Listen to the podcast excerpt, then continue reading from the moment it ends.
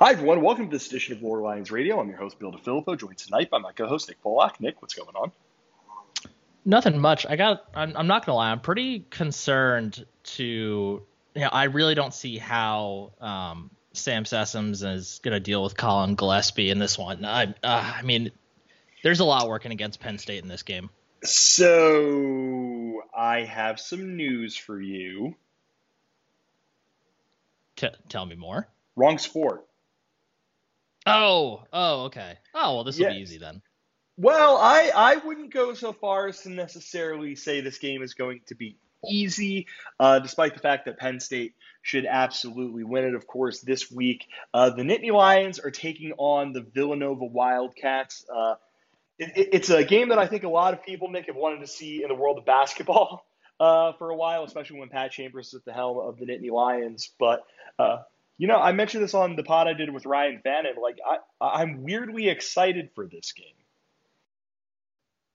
Um, sure. I just, just, can't just necessarily say I agree, but so so let me rephrase. I'm not excited about like what I think is going to happen on the football field because I think Penn State is going to win comfortably. What makes me excited is that like it's just cool that Penn State and Villanova are playing something in a sport because it's always cool when two um, when two big schools in Pennsylvania uh, play each other in something, uh, which is a bit of a funny take coming from me because I don't necessarily think Penn State needs to play Pitt every year. I mean, yeah, it, and I guess in that regard, it's interesting enough. I just I am very much on the FBS teams should not play FCS teams train. That's fair. Um, I mean, I I am happy for Villanova. Like this will be a fun experience for that football team to come play in Beaver Stadium and get to experience that. I mean, it's probably not going to be that fun actually playing against Penn State, but in that regard, yeah, it's cool. But I I very much believe that FBS teams should only play FBS teams. I I, I think that is very much a reasonable take with uh, the only exception being that one really bad FC FBS team should play like a really really good FCS team. So like just because it's always funny to me when you know some hapless team schedules North Dakota State or something, and then the Buffs go in there and whoop up on them. Or I mean, uh, if you want to pivot and spend this podcast talking about a proposed relegation system, I'm here woo, for it. Let's go. Uh, but uh, actually, I, I do want to take that back. There is one exception. Uh, I want more games between uh, the University of Washington and Montana because it was really funny the last time that happened. Sure, uh, sure, sure. But uh, yeah, we won't spend any more time talking about a game where an offense led by John Donovan scored seven points against an FCS team. Because, Nick, before we get into the Villanova game, I want to ask I didn't have you on the post Auburn show. We had uh, Matt Filipovitz on after that one. So I want to just get your thoughts on uh, Penn State's win over Auburn. What did you like? What did you maybe dislike? What were your kind of broad, overarching thoughts? All the all uh, all those things that we normally pack into one full podcast, but I'm instead going to ask you to do in two minutes. Yeah, I thought it was a good win. I thought it was a great win just for perception of Penn State. I thought it was great to get a win in that environment in the whiteout. Um, just seeing the whiteout again was awesome. It was definitely a oh, now college football is actually back kind of moment for sure. Um, offensively, I mean, I wrote about this a lot this week, but I I loved what Sean Clifford did, but more importantly, I loved what Mike Yurcich did calling the plays. I thought this was a geniusly called offensive football game on Penn State's side. I would I have liked to see Noah Cain and John Lovett and Keyvone Lee get more going on the ground? Sure, but Auburn also loaded up the box to stop that. So Sean Clifford and Yurcich did exactly what they were supposed to do, and he beat them through the air. Uh, defensively, I continue to think that this is probably one of the five best defenses in the country. This is a very, very good defensive football team, and it's really it, they're doing it at all three levels. The defensive line has been great, even though I know they didn't get any sacks on Bo Nix, but they were close a couple times, and uh, they still pressured the pocket plenty of times on Saturday. The linebackers I thought had been very good. I thought Brandon Smith was great, even though he dropped that pick six. And obviously the secondary has been fantastic. Um, I I think this is a really really good Penn State team, and I think they showed it on Saturday. And I think one of the most interesting things about it for me is that it, this team, the way they're doing it looks so different from what they've done in the past we have not seen a Penn State team rotate as seldomly as this one does, especially at the wide receiver and linebacker and defensive line spots, even offensive line. We typically see more of that. I know part of that is the opponents. They've had to play two ranked teams in Wisconsin and Auburn to open the year, so that makes a big difference. And I expect we'll see a lot of backups against Villanova on Saturday. But just an interesting, interesting thing to watch and kind of keep tracking as the season goes on because the rest of the schedule is not going to get any any easier. There very truly does not appear to be a bad football team in the Big Ten East this year. Even Rutgers and Maryland look pretty solid. So it's that's going to be fun to watch. But yeah, overall, I thought it was a great great game by Penn State. A lot of fun to watch. Really enjoyed it. I mean, Ohio State's in the Big Ten East, so there's at least one bad team. Mm, yes, this is true. uh, God someone's going to get mad at me for that. I don't know who it's going to be, but uh, no, if you did get mad about that, you fell into my trap. Uh, there is one thing I did want to ask you about. Uh, you mentioned some of the stuff you were on the site, and you mentioned uh, the way Mike Yurcich called the game and Sean Clifford played. Uh, one thing you wrote uh, titled "The Sean Clifford and Mike Yurcich combination has been a match made in heaven." Uh, again, I'm not going to ask you to like go into the minutia, go into every little thing you wrote, but can you kind of give your uh, baseline thoughts uh, again through three games? We'll do something uh, perhaps next week about this in a little more depth. Just what was it about Sean Clifford's performance, really this entire first quarter of the season, and especially against Auburn, and the way Mike Yurcich calls games that make them such a good match for one another? Yeah, I think it's just Mike Yurcich has the very clear understanding of how to put his quarterback in a position to win football games and be most successful. I think that over time, I think I think if Kirk Sur- Kirk Ciarrocca, sure, Jesus, Kirk Ciarrocca was still here, I think this offense would be much improved over last year's team. But that offense was much more. Here's the scheme, fit yourself into it. Whereas Yurcich seems to be a lot more. I'm going to make the best I'm going to make lemonade out of the lemons that I have in front of me. And you've it's been very clear to see through I'm going to ignore the Ball State game. I'm just going to talk about Wisconsin and Auburn. It's been very clear to see that that's the case because they're doing it in different ways. Against Wisconsin, they really really focused on those bubble screens, those quick passes out wide and then using those to set up the deep shots over the top. And it worked perfectly against Wisconsin. They really burned they should have burned a very good secondary multiple times for very long scores. And then against Auburn, they you know they didn't really allow them to do that much. They as they still they still popped the bubble screens out there and had some nice completions and nice pickups on those, especially to Keandre Lambert Smith but they used it in different ways. Instead of trying to use those plays to set up the deep shots, they used it to set up the tight ends running free down the field, where previously they had really only been blockers in those cases. And then we also saw them use it to set up easy, very completable passes over the middle of the field within like that, you know, 1 to 13 yard range that when you're throwing those balls to guys like Parker Washington, Jahan Dotson, more often than not, they're going to be able to add 5 or 6 yards onto the end of the catch.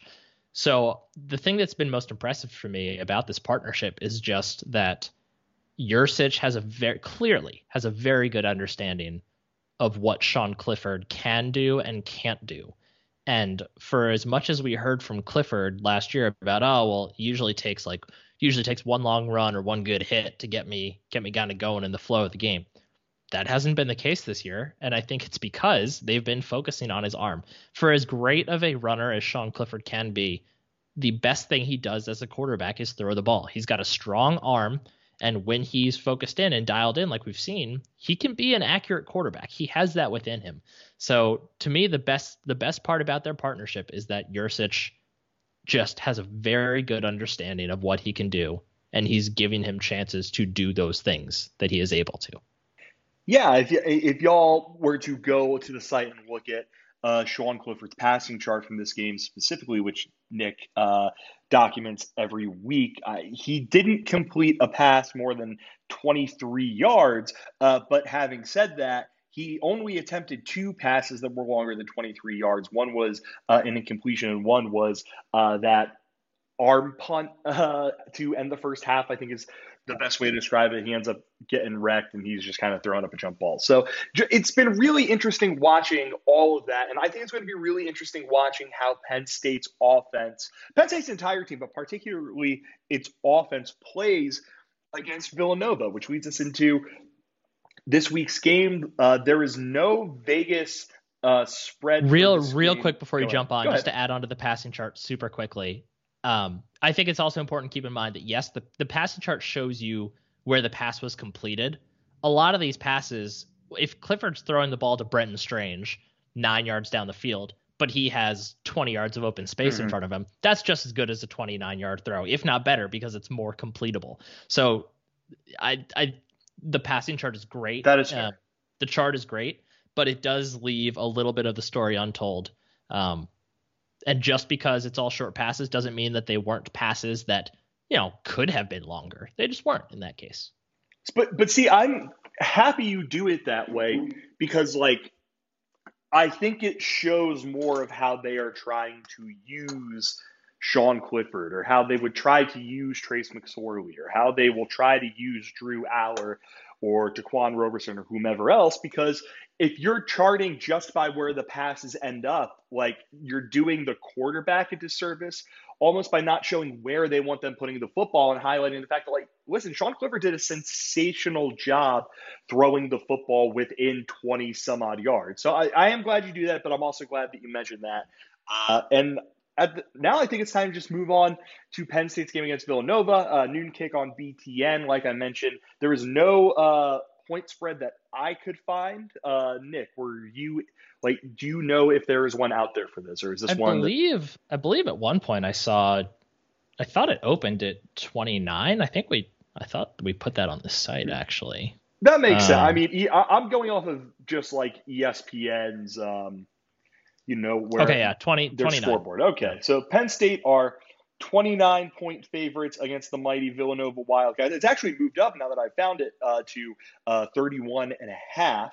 Uh, but having said that, Villanova is a very, very good team at the FCS level. Like we discussed on the interview we did with Ryan Fannin, the voice of Villanova Athletics, the Wildcats are 11th in FCS, uh, beat up on Lehigh and Bucknell to start their season before winning a very competitive game in comeback fashion against another good FCS team uh, in Richmond. The team is number 125 in Sagarin, and uh, like we mentioned on their Ball State, uh, who Penn State beat earlier this year, is number 108 in Sagarin. So this is a very, very good FCS program. They're sixth in FCS SP Plus, number three on offense, and number 23 on defense. Nick, uh, just heading into this one, you kind of touched on this at the very beginning when you talked about how you don't always love uh, that FCS teams and FBS teams are able to play games against one another. But do you have any like big overarching thoughts on this game before we break things down on both sides of the ball? Um, not particularly. I think just I think the reason that I don't love the matchups is just because I you know, in 99 out of 100 times, they just don't end up being terribly competitive for really uh, for a lot of reasons, but the main one being the difference in the trenches is just really tough for FCS teams to overcome. I did the thing where I was talking with my mic muted. Uh, yeah, like you mentioned, there's there is talent on this Villanova team. There is plenty of talent on this Villanova team, and they're a well coached group. And I think they're going to come in with a bit of a chip on their shoulders, and they're going to like you said 99 times out of 100 there's a huge difference and i agree with you on that. That one time is terrifying. Um, and I, am inclined to say penn state won't be that one time even though james franklin did earlier this week. J- list off every fbs program that lost to an fcs program so far this year. Uh, i think it's something like six or seven something in that ballpark. So there's always going to be that risk, but I'm not particularly worried. Let's look at this game, Nick, on both sides of the football. Villanova, like we mentioned, has one of the more potent offenses at that level, while Penn State's defense is one of the best defenses at that level. What thing or things are you going to be looking out for when Penn State's defense is out there on the field? So I think the main thing with Villanova is that they're going to want to win and they're going to try to score by throwing the football. That's going to be, you know, and for any FC uh, for any FCS team against FBS team, that is the path of least resistance. Again, given the difference in uh, the offensive lines and defensive lines, just pure size wise. Um, so for me, I, am looking for the Penn State secondary to get a chance to win some one on one battles, maybe get a couple takeaways if they can.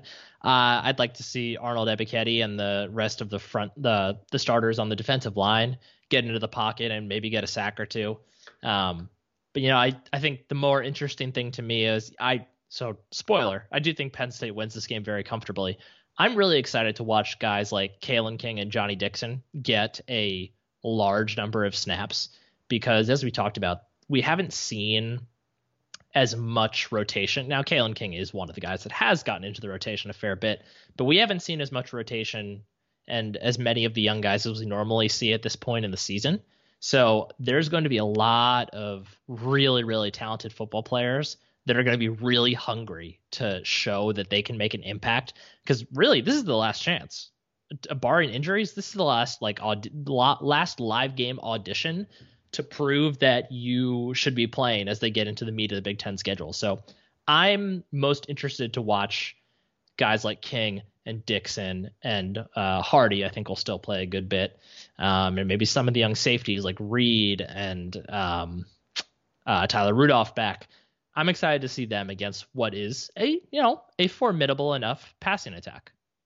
Yeah, and the the thing with Villanova's offense is they have a they have a quarterback uh, in Dan Smith, no relation to our Dan Smith, I believe, uh, who has been a really productive player. He's a believe he's a fifth year senior, which I, I think that's something that will probably help to the extent that like I don't think he's going to go out there and try way too hard and up forcing things and leading to anything catastrophic.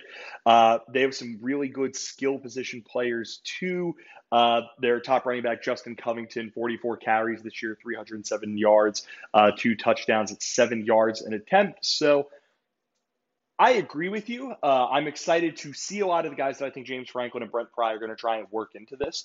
Uh, but I'm also excited to see what happens in the moment because I think Villanova is going to be able to get off a big player too. I think they just have guys who have been there, guys who have been around, guys who know what they're doing out there. And there's going to be one or two occasions here where, you know, you think back to last week, Penn State allowed a big play or two, and it seemed like Auburn was able to kind of get a snowballing effect off of that. I'm excited to see what happens if Covington breaks off a 50 yard run and Smith breaks off.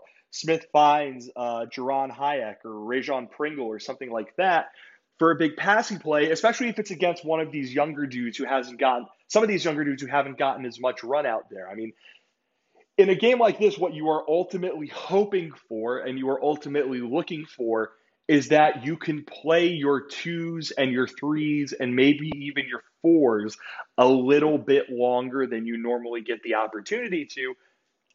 I think Penn State's going to be afforded that opportunity, and I hope they are afforded that opportunity against a Villanova team that is going to have their top guys out there. I mean, kind of complicating this is their next game is against James Madison, maybe there is a realm of possibility where this gets out of hand early and they decide, listen, we just can't risk anyone getting hurt or getting suspended or anything like that for the game against JMU. But I basically agree, but I also think Villanova is going to have one or two things up its collective sleeve that might put Penn State on the ropes a bit on occasion. And we know how Joey Porter Jr., Jaquan Brisker, Ellis Brooks, PJ Mustipher, Taquan uh, Tariq Castro-Fields like all those guys respond to that stuff. So I'm excited to see what the young guys do against it. And on the other side of the football, I mean, this is the weaker of Villanova's two units out there.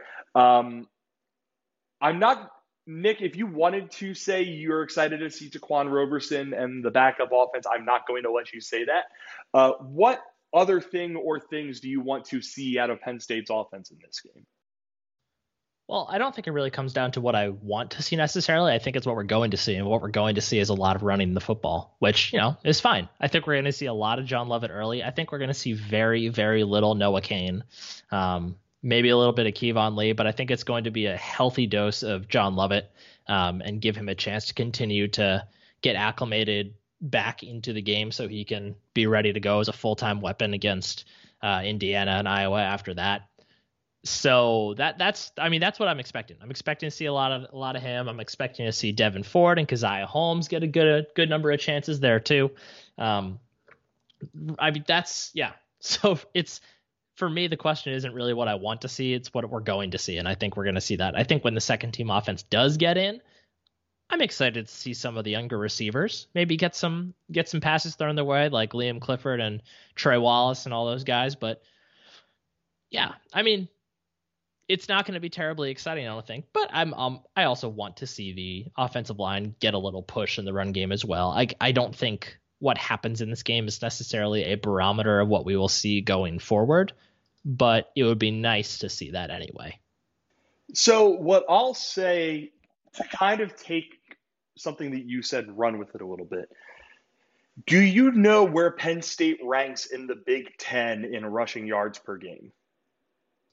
Uh, I'm sure in the bottom fourth at least. They are in the bottom fourth. They are uh, 13th out of 14 teams in the conference. Penn State runs for 124.7 yards uh, per game. The only team below them is Purdue, which runs for exactly 14 fewer yards per game. Uh, rushing touchdowns, they're a little bit higher up the list, you know, because they like to punch it in. But I that's what I want to see. Like, it's funny. It's gotten to a point where I'm not particularly worried about the passing offense, which I thought was going to be the case. And I'm a little bit more worried about the running offense, which I absolutely did not think was going to be the case because I figured that with the number of guys that Penn State has in its backfield and the profiles of the dudes they have on the offensive line, we'd see a really potent Penn State rushing attack. So you mentioned you don't think we see a ton of Noah Cain. I'd like to see a little bit more than that, probably. Uh, he's on 3.4 yards per carry this season. I know he's capable of doing better than that. Uh, Keyvone Lee's at 79 yards on the year. Devin Ford's at 33. John Lovett is at nine. I think we're going to, if I had to guess, we're going to see a pretty decent amount of John Lovett. But the fact that Villanova is going to come out there running that 3 3 5 defense that uh, Ryan Fannin told us about, I think it's just going to be ripe for Sean Clifford to throw the ball 10, 15 times and to just ride this stable of running backs over and over again. Let Noah Cain get into the rhythm on the ground that he hasn't quite had outside of that last drive against Wisconsin. Let uh, Keyvone Lee, who has a bit of a fumbling problem, get a little bit more comfortable maybe running with two hands on the ball or adjusting his running style so it's not as easy to punch the ball out guys like Devin Ford and John Lovett haven't really gotten chances to try and pop off in this offense, and I want to see them get that, and maybe even Caziah Holmes if he's able uh, to get on the field too. So I think if Sean Clifford throws more than 15 passes, I'll probably be upset. Uh, if they want to run the air raid when TaQuan Roberson comes in, if TaQuan Roberson comes in, I, I should be uh, careful to stress that. Uh, that's what I would like to see it at that point. But I really want them to use this game to, uh, unless absolutely necessary, give Sean Clifford as much of a game off as you can give him without actually putting him on the sideline. Uh, Nick, it's time for the dumbest version of fill in the blank that we have ever played on the edition this edition of the podcast. Uh, I almost want to skip the first one. Which is Penn State wins this game if blank, because the answer is so very obvious. Uh, but Penn State wins this game if blank they don't suffer a cascade of injuries that knocks out the entire starting unit. Yeah, I was going to say everyone gets food poisoning at the exact same time and they have to play the walk-ons, but that works too. Uh, now the far more fun one. let's uh, let's really get creative with this and let our minds wander. Villanova wins this game if blank. COVID. Oh, that's boring. I I I I really I, I don't have a good answer for you. I if all right here, let's go with this. If Penn State goes up three scores early in the game, ride it out. Second team offense, third team offense, uh, backup defenses, whatever. kind of coast, don't really add on. They let Villanova get within, you know, 10 points towards the end of the game. They bring the starters back in. They've been sitting on the bench too long. They're cold. Villanova goes back out, ties it up, takes a late lead on a field goal. Sure. There you go. There's your path. Yeah, I mean, it's basically a mix of Penn State wholly underestimates Villanova. Every Villanova player has the game of their life, and like every single bounce goes in Villanova's direction. Uh, like, I don't think this is going to be one of those games where we look up at halftime and Penn State is up 42 to nothing. Um, but I also don't think it's going to be one of those games where like it's halftime and it's 10 to 7 and we're wondering if something is wrong with this Penn State team. Like, I think this ends up being one of those games where Penn State's in, you know, kind of like the Ball State game. Penn State is in control from start to finish. Uh, maybe they don't pour it on until a little bit later in the game. Like, I mean, even is that 24 to 6 at halftime. So, you know, that's kind of not right. But also, like, if the score is something in that vicinity, like at halftime, I wouldn't be totally shocked. But for me, Nick, Penn State's entering this one as 31 and a half point favorites. Uh, total on that bad boy is 54 and a half. Uh, our pal Bill Connelly's SP plus projection on this one is uh, probably uh, a projected margin of 25.3, 25 points for Penn State, 38 to 13. So uh, a little bit closer than Las Vegas thinks this is going to be. Uh, where what are you thinking on this one? What do you think on that about that number of 31 and a half and uh, that total of 54 and a half? I think this one ends up being like 48-13 Penn State. So I feel like that is a, probably a pretty fair number for the spread then, right? 48 minus 13, that gets you at 30 35. Yeah, so I think it's a pretty good number. Um, that yeah, that uh, I, that ability to do math in his head is why Nick used to teach children. Everyone, and this is why I currently design curriculum for an online math program. There um, we go. Yeah, so I that that's what I think. I yeah, 48-13. I I just don't think. I, like if Penn State wasn't such a good like if Penn State had been getting by to this point with like just surviving on defense then I might be more inclined to say this is closer. But really, to this point, Penn State has been winning because their defense has been outstanding and their offense has done enough to this point. Like, I wouldn't say the Penn State offense right now is humming per se. Um, so, that, I mean, that alone, when you're playing an FCS team, I think the games where the FCS teams really have a good chance at it is when the opposing team doesn't have as strong of a defensive front. You know, of course that that goes against why Montana beat Washington, but you know, yeah, what are you gonna do? Uh yeah. In the end, I just I don't think this is all that competitive, really. I think the backups get a chance to really go out there and run the full offense. So I think the scoring is pretty consistent throughout the game. So yep, 48-13.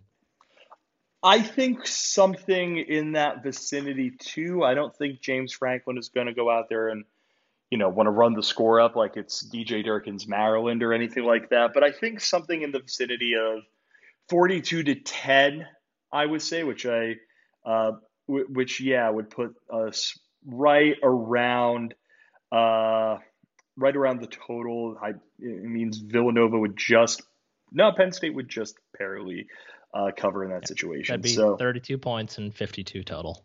There we go. So, uh, I, yeah, I mean, I, I, think you make a really good point where, like, I don't, I, it, it's funny, I don't think Penn State's offense is humming in the way we normally define it, but for a team three weeks into a new offensive coordinator that has played Auburn and uh, Wisconsin in two of its first three games. I think this is about as good as we could have anticipated.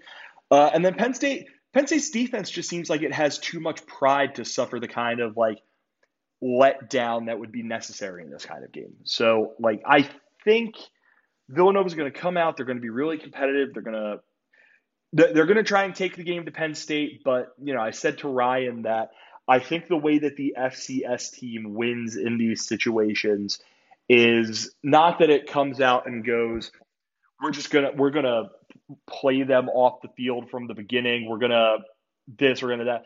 I think the way that the FCS team wins in these games is you linger, you linger, you linger until you get to the point where the fourth quarter is starting.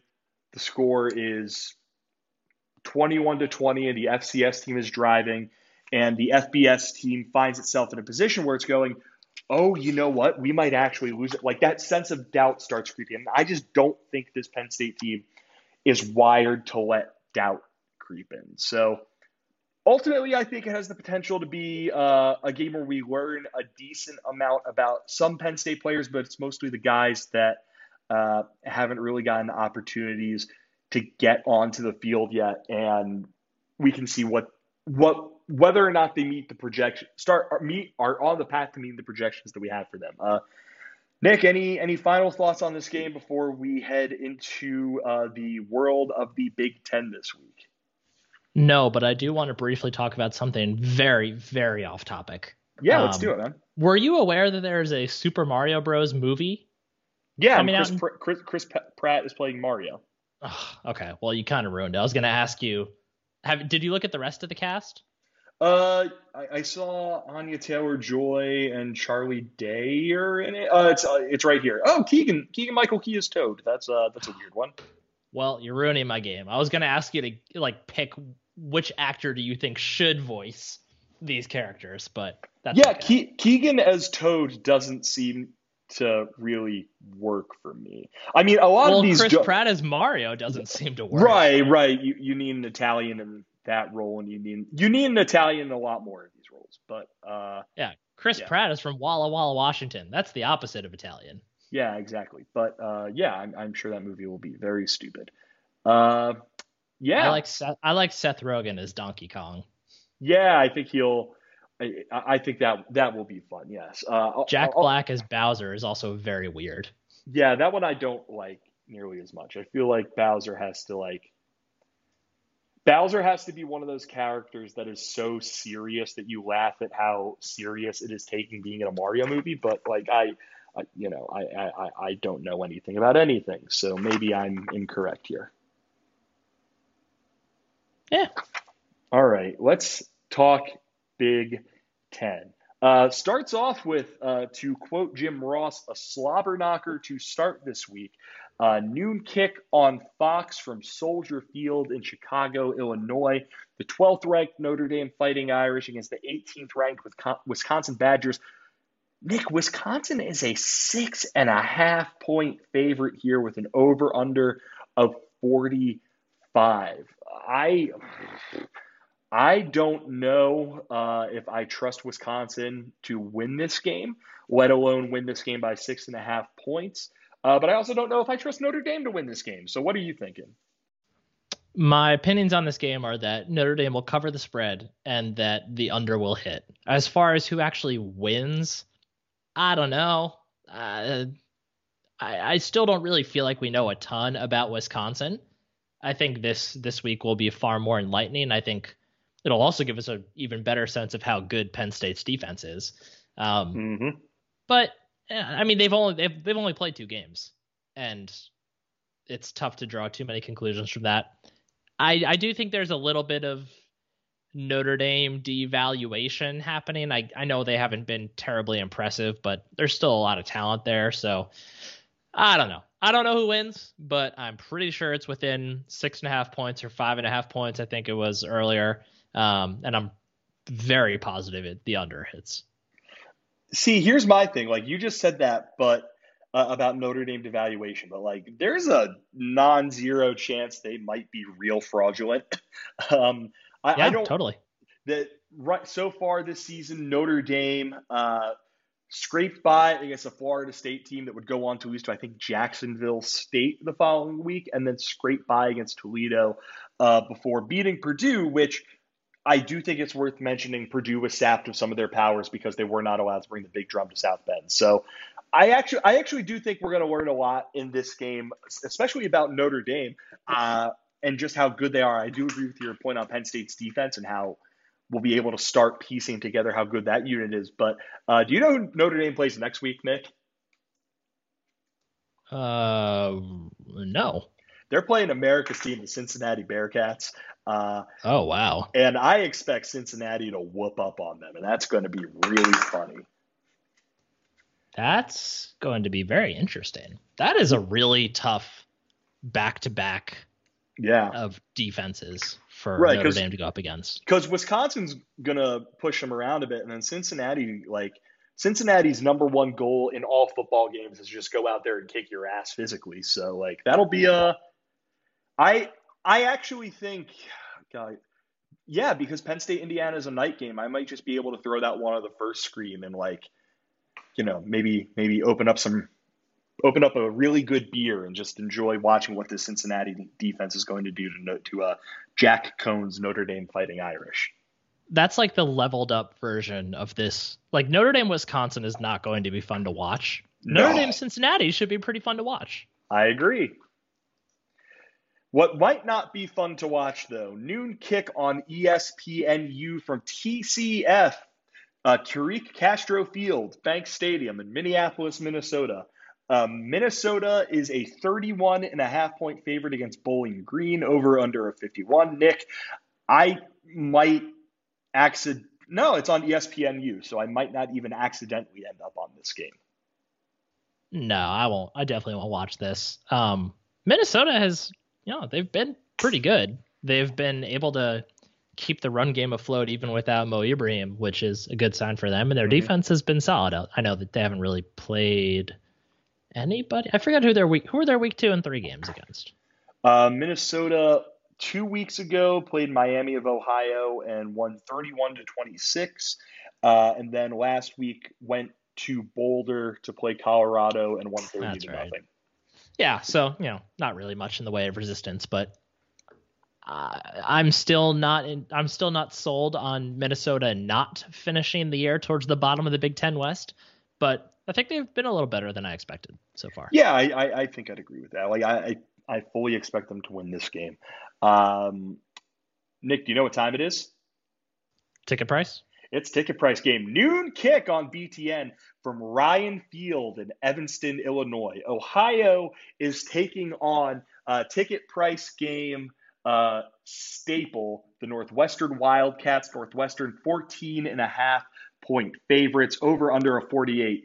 One, Nick, 14 and a half for Northwestern against anyone is just even though I know Ohio sucks, that, like, let's be serious. Don't do that. Uh, but what do you think the cheapest ticket that you can get into this game for is? They pay you five dollars to come. Nick, that's not how that works. they, you get a free hot dog if you show up. There you go. That's how you finagle your way into a profit. Uh, two dollars. Two dollars on the nose. Yeah. I I would pay two dollars to sit outside in Evanston. I think it's supposed to be a nice seventy degree day. So like, listen, if if you are a Penn State fan and you live in uh, the greater Chicago area and you have nothing else to do before uh, yeah, if you have nothing else to do, you, you, you know you're fine with taking a week off from Penn State. DM me and I will buy you a two dollar ticket to the Northwestern Ohio football game. Uh, but otherwise, Nick, I don't care about this game a, a lick. If you were told, if let's let's say you live in Chicago, and you were told you can either pay five dollars to the city of Chicago or you have to go sit and watch this football game, what would you? Which would you do? Sorry, the the dog was just jumping on me. What what what was the uh what were the choices again? Would you basically would you rather go watch that game or pay five dollars? Like, would you pay money to not go to that game? Well, let, let, let's games. Are we assuming that you would not be eating that cost to like travel to get there and to because that's the thing like two dollars to go just to a, if you you pay you don't pay five dollars someone snaps their fingers and you're in the stadium I mean, but yeah, then you're getting into like food and drinks and stuff like that. So like, I'd probably Uh, if you were saying it is a two dollars all expenses paid trip to Ryan Stadium, I would absolutely pay that because again, it's going to be very nice outside. It was if it was going to be like 31 and snowy and sleeting and that sort of thing, absolutely not. But I, I do it on a on a lovely summer on a lovely fall day in uh, Chicagoland. I think if I had never been to the stadium before, I would. Otherwise, I think I would rather pay the five dollars and get to stay at home and watch whatever game I want. Oh yeah, I I, I think that's. I mean, you can always leave at halftime. I'm sure. Uh, actually, no, I'm sure everyone would notice because there's going. You to be are you're forcing me to define way too many rules for my hypothetical. Yeah, yeah that's fine. Uh, 3:30 p.m. Eastern Time kick on FS1 from Kinnick Stadium in Iowa City, Iowa. Number fifth ranked Hawkeyes play host to Colorado State. Iowa's a 23 and a half point favorite with an over under of 44.5. Uh, Nick, I can see Iowa winning this game 44 to nothing and the under hitting, but Iowa covering that. Uh, but I can all, but that is dependent on Iowa's defense scoring 28 of those points. Yeah, I think this is going to look. Didn't they? They won 30 to nothing last week, if I remember correctly. It was something in that ballpark. They won 30 to 7 against Kent. Iowa so far this season 34 to 6 against Indiana, 27 17 uh, against Iowa State, 30 to 7 against Kent State. Yeah, I could very easily see this being like 30 to nothing. I, yeah, I, it's a rare case where I would say lay the points, but also take the under. Doesn't happen a lot. Yeah, that that that sounds about right. I mean, Iowa has scored more than 24 points in every game they've played this season. Um, but I know their defense does a lot of heavy lifting. So uh, don't watch that game. It's going to be really bad. An actually kind of interesting game at 3:30 p.m. on ABC from Ann Arbor. The 19th ranked Michigan Wolverines against the 3 0 fighting Scarlet Knights of Rutgers. Uh, over under a 49 and a half. Michigan's a 21 point favorite. Nick, I don't think this Rutgers team is particularly good, but I absolutely think they're the kind of team that is going to go into Ann Arbor, have a really good game plan, and like compete compete their asses off. I don't think it'll be enough, but I feel like Michigan covering might be a big ask. Yeah, I think I agree with that. I I'm really the only thing I want from this game. I want to see Rutgers force Michigan to throw the football. I just I want to see how Michigan's offense reacts when they can't just hand it off on every play.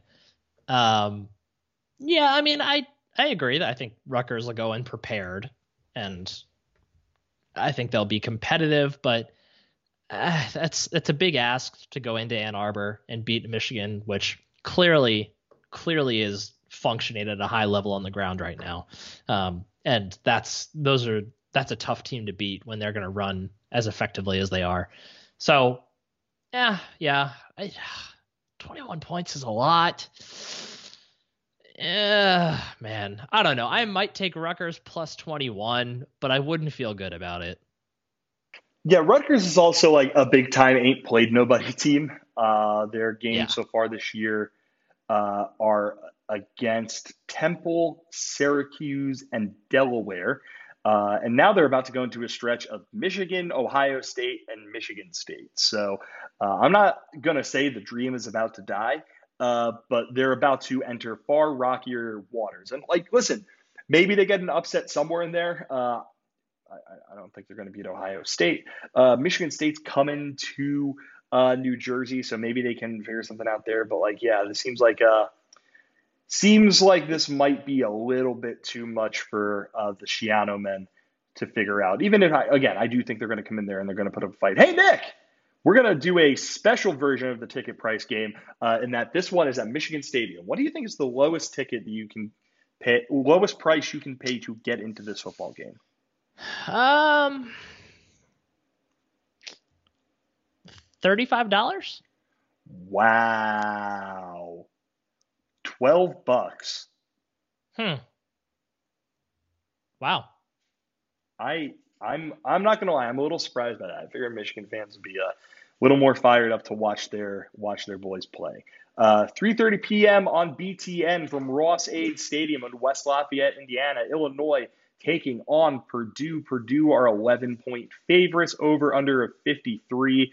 Um, yeah, I, I just don't think Illinois is all that good. I think Purdue is probably not great either, but they're better than Illinois. They're at home, so whatever. Yeah, I don't really know what to do with either of these teams. I think Jack Plummer's pretty good, and that's kind of all I got. So I guess Purdue wins. Maybe they cover. I don't know. I wouldn't touch this game.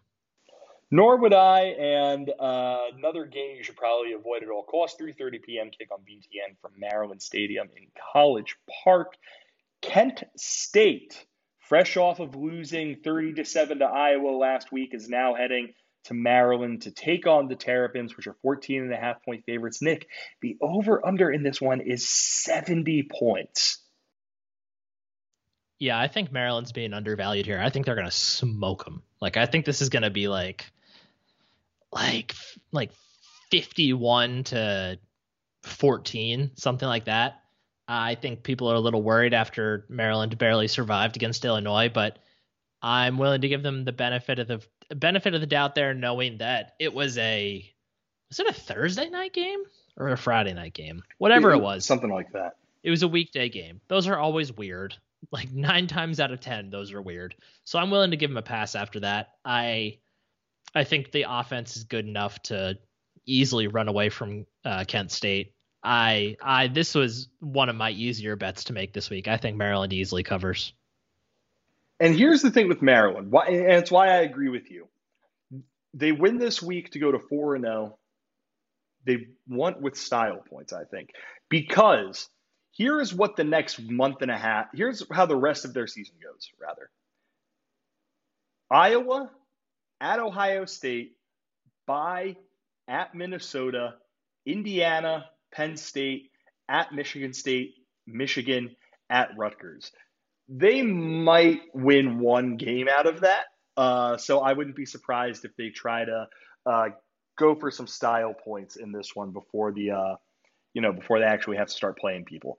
Um, it is oh, a brutal year to be Maryland, Rutgers, or Indiana in the yeah, Big Ten East. Yeah, I mean, we'll talk about Indiana in a sec and, and next week on the podcast. Uh, but next up, a game that I am excited for uh, because I think one of these teams is a little fraudulent, and I think the other team is extremely fraudulent.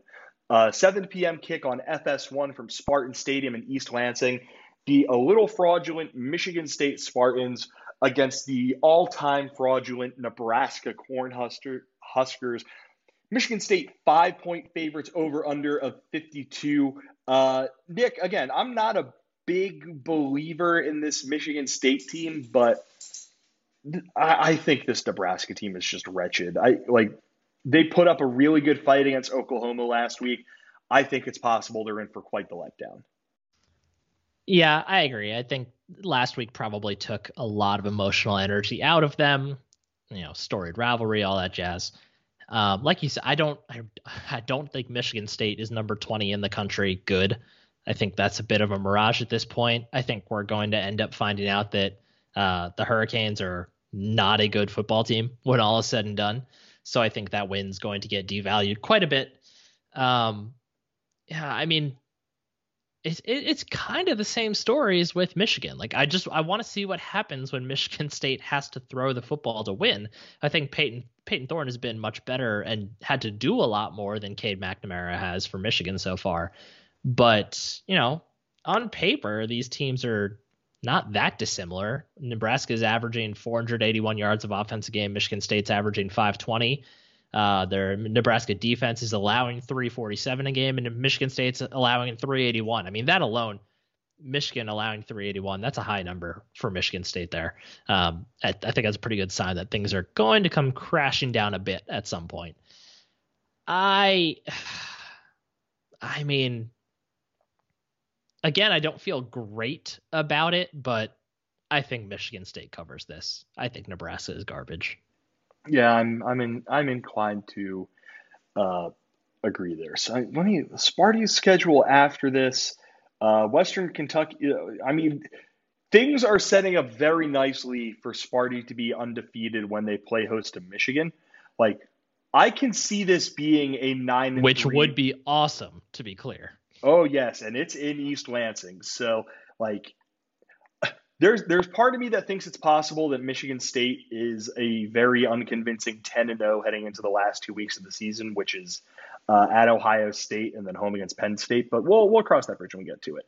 Uh, speaking of Ohio State, 7:30 p.m. kick on BTN uh, from Ohio Stadium in Columbus, Ohio. Uh, Ohio State against Akron. Buckeyes 48 and a half point favorites over under of 66 and a half. Uh, Nick, a little twist in this game. Uh, CJ Stroud will not play. Uh, he will. He's playing in emergency situations uh, due to a lingering shoulder shoulder issue.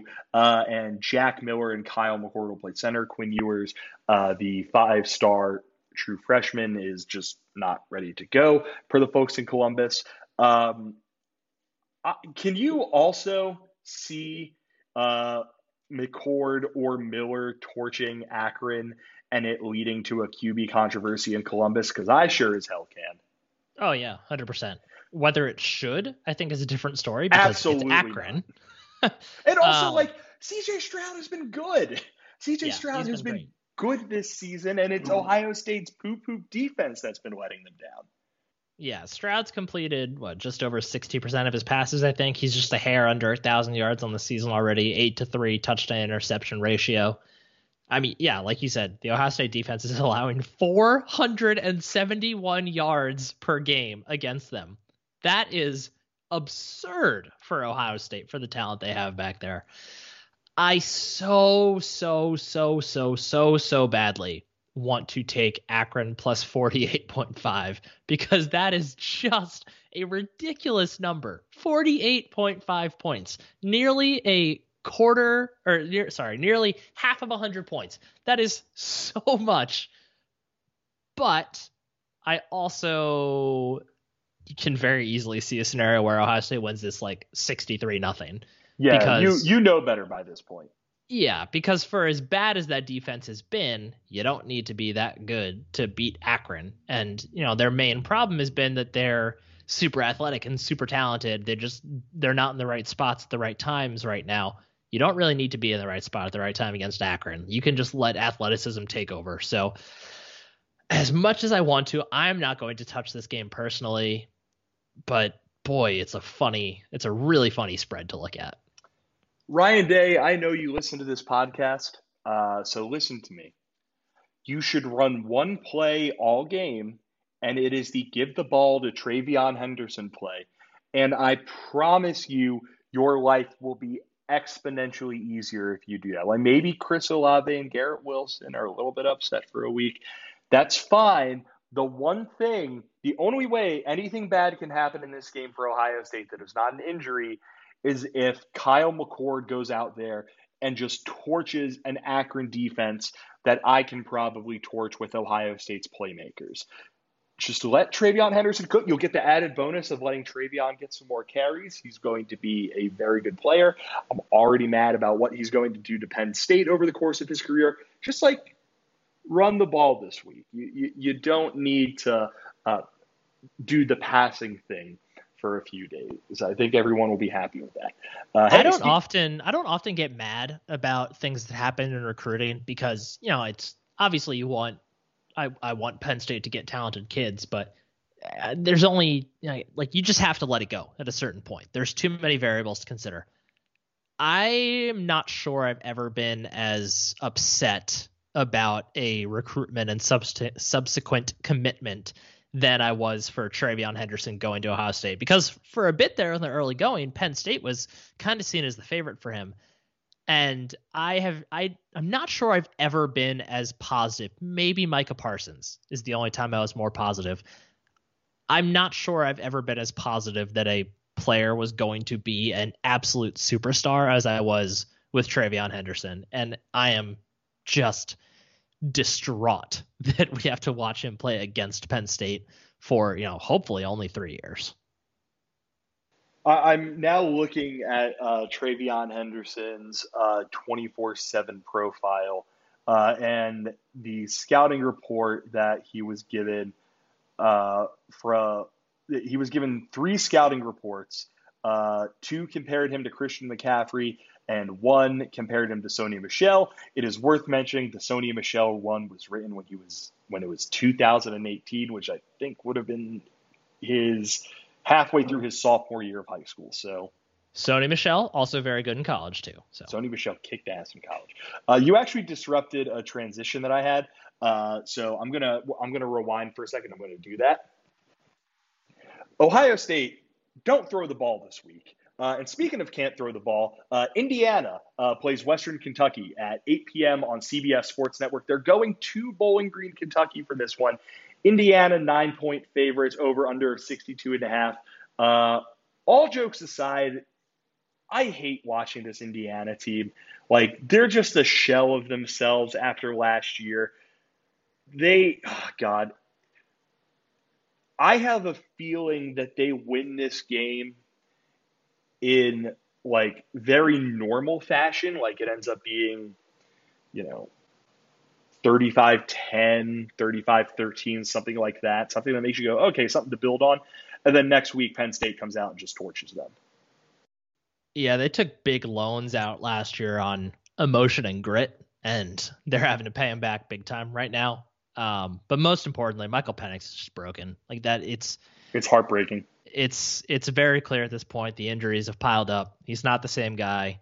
Um, it's I, I saw somewhere you know coming into the season ever there's really there's a lot of uncertainty about the Big Ten. The only thing that everyone seemed to be pretty certain about was that Michael Penix was the best quarterback in the conference, and now it's not that hard to make an argument that he's the worst, and it's really sad. Yeah, I, I agree with that. I mean, they they can't run the football, which is like for Indiana a gigantic issue. Uh, their top two running backs are Stephen Carr, averaging 3.7 yards per carry, and Tim Baldwin, averaging 2.9 yards per carry. They haven't been able to get the ball to Ty Fryfogle and Peyton Hendershot. Their defense is just not what it was last season. Like it stink. Like in all seriousness, it really stinks what is going on with this Indiana team. Uh, they are. I, I will say though, you know, last week against Cincinnati, they were up 14 nothing and i'm going to pull it up just to make sure i have it correct because i know at one point uh, cincinnati went down and scored its first touchdown of the game on a drive that got prolonged by the micah mcfadden micah mcfadden targeting call um, i believe cincinnati ran back a kick for a touchdown i believe they had a did they have a, a fumble recovery or a pick six for a touchdown no it doesn't look like it but like they're there were some, you know, not flukes, but kind of game changing, kind of shoot yourself in the foot if you're Indiana type plays. Yeah, it's they very easily could have won that game, I think. But it, but, but it's weird because like that, those, those are the type all, of things that don't go your way when you're playing a season like this. And there were also all the things that went Indiana's way last year. So right. like, oh, you know, God. I think so, the uh, I, the highlights are playing on the screen behind me, and I just they just showed one of Penix's interceptions. Just oh. Yeah, he. I I said it before, but he looks like someone who has suffered three consecutive season-ending injuries, and just like his body has betrayed him. There are hurdles that he doesn't know, like he just can't get over mentally. Like it, it, it it's sad, and his backup, like hasn't exactly been lighting the world on fire either. Uh, Jack Tuttle so far that we'll, we'll, we're, we're getting some Indiana stuff out of the way before we talk about them next week. Uh, Jack Tuttle two for six for 91 yards. Uh, so he's a big play threat, I guess we can call him that. But yeah, well, it's uh, it's tough. We'll be talking about Indiana next week. Uh, Nick, any any final things to say before I uh, wrap this week up and I do one quick uh, programming note for the listeners of the pod? Nope, go for it. Awesome. So the programming note. Uh, we are going to do a very, very, very pared down game recap pod next week, and instead are going to be putting an emphasis on looking back on the non conference portion of Penn State's schedule, might ask for questions, do those sorts of things.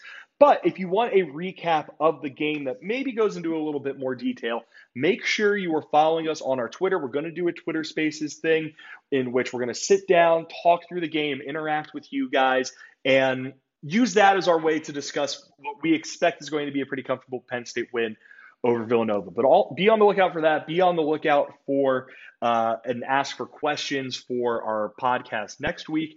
And other than that, thank you very much for listening to this edition of Roar Lions Radio. As always, make sure you subscribe to the podcast wherever you subscribe to your podcast. If you use Apple Podcasts, head over there and leave us a five star review. Make sure you're following us on all of our various social media channels. Nick, in particular, has been doing some really great work over on our YouTube page. So subscribe to our YouTube to keep an eye on the things we have going over there. Make sure you're following us on Twitter too. Like I mentioned, we're going to be doing some stuff on Twitter after the game this week. And make sure you are reading and supporting the site with the best way to do that, continuing to be purchasing shirts. One last time, thank you very much for listening to this edition of Roar Lions Radio. For Nick Polak, I'm Bill DiFilippo. Take care, everyone. Go State.